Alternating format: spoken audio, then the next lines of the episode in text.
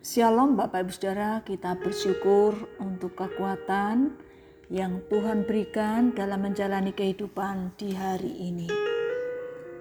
Kita bertemu kembali di renungan malam Senin kedua Juli 2021. Sebelum beristirahat, mari kita meluangkan waktu sejenak untuk membaca dan merenungkan kebenaran firman-Nya. Kita berdoa, Bapa yang di surga, kami bersyukur Tuhan menolong kami, memampukan kami untuk menjalani kehidupan di hari ini. Kami bersyukur, kami merasakan bagaimana kasih setia Tuhan itu tidak pernah berubah bagi kami.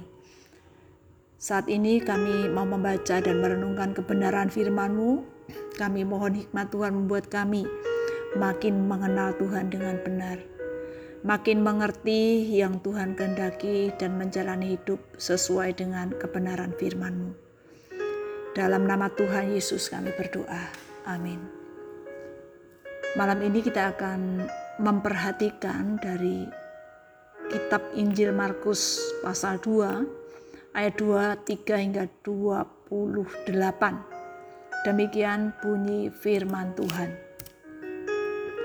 Pada suatu kali pada hari sabat Yesus berjalan di ladang gandum dan sementara berjalan murid-muridnya memetik bulir gandum. Maka kata orang-orang Farisi kepadanya, "Lihat, mengapa mereka berbuat sesuatu yang tidak diperbolehkan pada hari sabat?"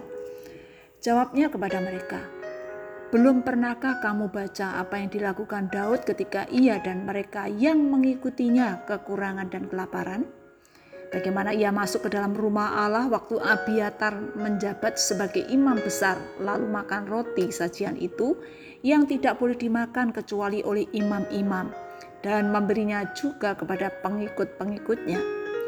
Lalu kata Yesus kepada mereka, "Hari Sabat diadakan untuk manusia, dan bukan manusia untuk hari Sabat. Jadi, Anak Manusia adalah juga Tuhan atas hari Sabat." Orang-orang Farisi secara individu maupun komunitas sangat menghargai tradisi hari Sabat. Mentaati kesepuluh hukum Allah yang menetapkan untuk istirahat pada hari ketujuh. Tradisi tersebut telah diturunkan oleh Musa, tua-tua, dan para nabi. Mereka menganggap bahwa Yesus dan murid-murid melanggar hari Sabat karena memetik gandum pada hari Sabat. Kata orang Farisi kepada Yesus, "Mengapa mereka berbuat sesuatu yang tidak diperbolehkan pada hari Sabat?" Jawab Yesus kepada mereka, "Belum pernahkah kamu baca apa yang dilakukan Daud ketika ia dan yang mengikutinya kekurangan dan kelaparan?" Dalam kisah ini Yesus memakai Daud sebagai contoh ketika keadaan mendesak ia dan orang-orang yang mengikutinya kekurangan dan kelaparan. Ia masuk ke bait Allah, makan roti sajian dan memberikan juga kepada para pengikutnya. Meskipun roti sajian itu hanya boleh dimakan oleh para imam. Ketika itu Abiatar yang menjabat sebagai imam.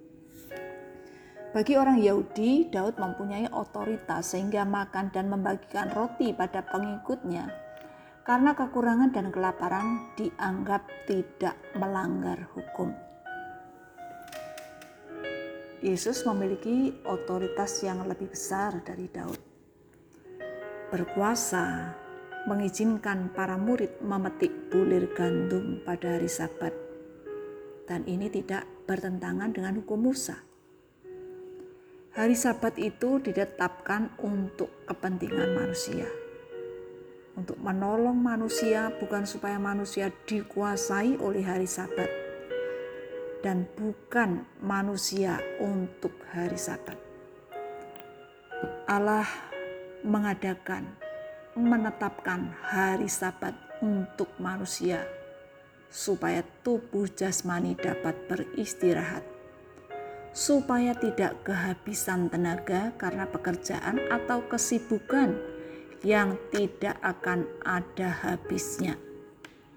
Selama enam hari Allah menciptakan dunia ini dan pada hari ketujuh beristirahat.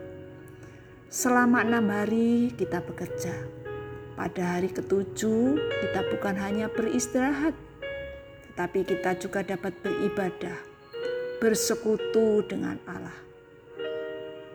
Beristirahat pada hari Sabat supaya sehat secara jasmani dan disegarkan secara rohani. Tuhan menetapkan hari Sabat bukan sebagai aturan yang memberatkan manusia, tetapi untuk kebaikan manusia supaya dapat beristirahat. Mari kita renungkan bagaimana selama ini kita menggunakan hari Sabat yang Tuhan sudah tetapkan. Ingatlah, Tuhan menetapkan hari Sabat untuk manusia bukan menetapkan manusia untuk hari Sabat.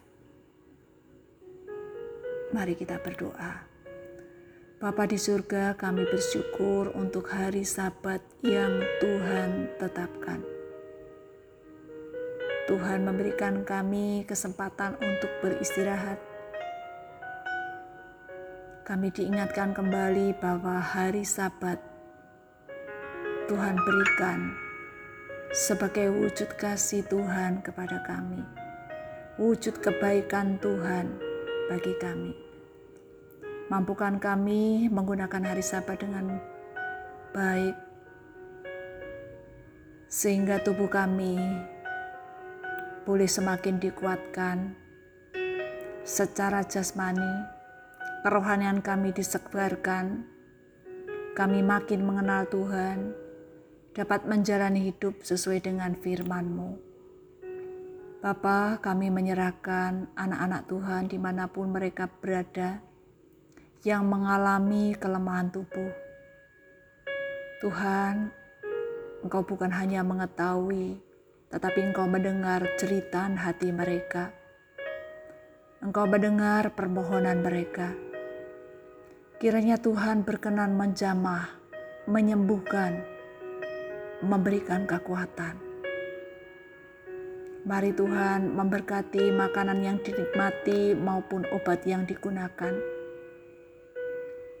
Tolonglah keluarga yang mendampingi dan merawat. Tenaga medis dalam kondisi yang sangat lelah. Tuhan berkenan memberikan kekuatan dan kesehatan. Bapa, kami juga menyerahkan tubuh kami dalam istirahat malam ini. Dalam kasih dan pemeliharaan Tuhan, yang kami tahu Engkau adalah sumber pengharapan dan pertolongan kami. Kami percaya Tuhan memberikan kekuatan dalam menjalani kehidupan hari esok yang Tuhan izinkan kami jalani. Dalam nama Tuhan Yesus, Sang Juru Selamat kami yang hidup, kami berdoa, kami berserah. Amin. Bapak Ibu sekalian, selamat malam, selamat beristirahat. Tuhan Yesus memberkati. Amin.